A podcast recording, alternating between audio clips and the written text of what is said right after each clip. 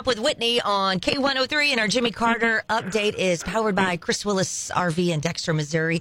And uh, some sad news over the weekend.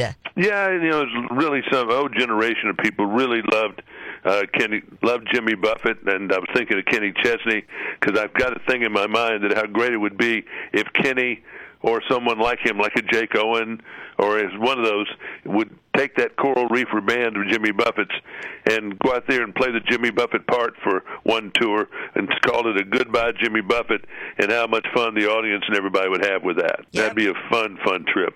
All right, so Jimmy Buffett dies. Uh, uh, he's he's too big a subject. You know, he made more money than Bruce Springsteen or Mick Jagger. He was a billionaire net worth when he died.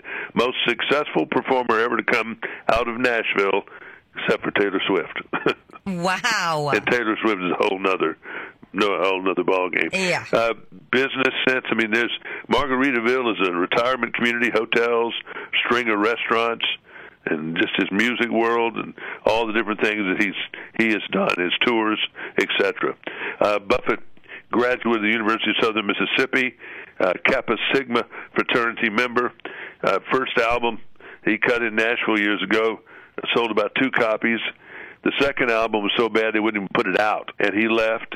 And that was when he was trying to be a country singer, I think. Went down to Key West and to New Orleans and was a street musician. You've seen those guys that just Oh, play for yeah. tips. He did that for a while, Eh, but you know he's just he's an example of someone that didn't quit. He flunked out of Auburn because he partied too much, but he went back to school ultimately and to University of Southern Mississippi. Graduated 1969 with a degree in history, and then Margaritaville came along in 1977 and uh, he never looked back from there. He did a lot with a lot of that. Now, his death is something we all have to sit up and pay attention to because it affects us.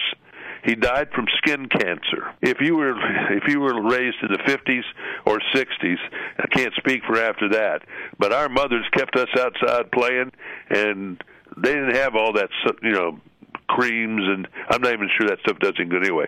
But the sun is not our friend, and we lived in it for for years, peeling and you know, and just it, and it finally came back and got a lot of us 20 or 30 years later because that's what happens. Yeah. But he had skin cancer. They found it in 2019. It was a rare form of skin cancer, and they tried to get rid of it, but it kept popping up, and ultimately turned into lymphoma and up and killed him. Got bad probably around May, and then he was in hospice by the end of August and passed away. So make get those checks at the dermatologist.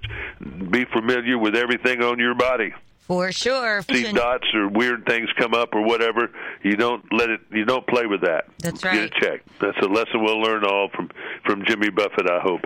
So, um, Rolling Stones have a news conference tomorrow. Could be. A, we know it's new music. Could be a tour. All that's going on.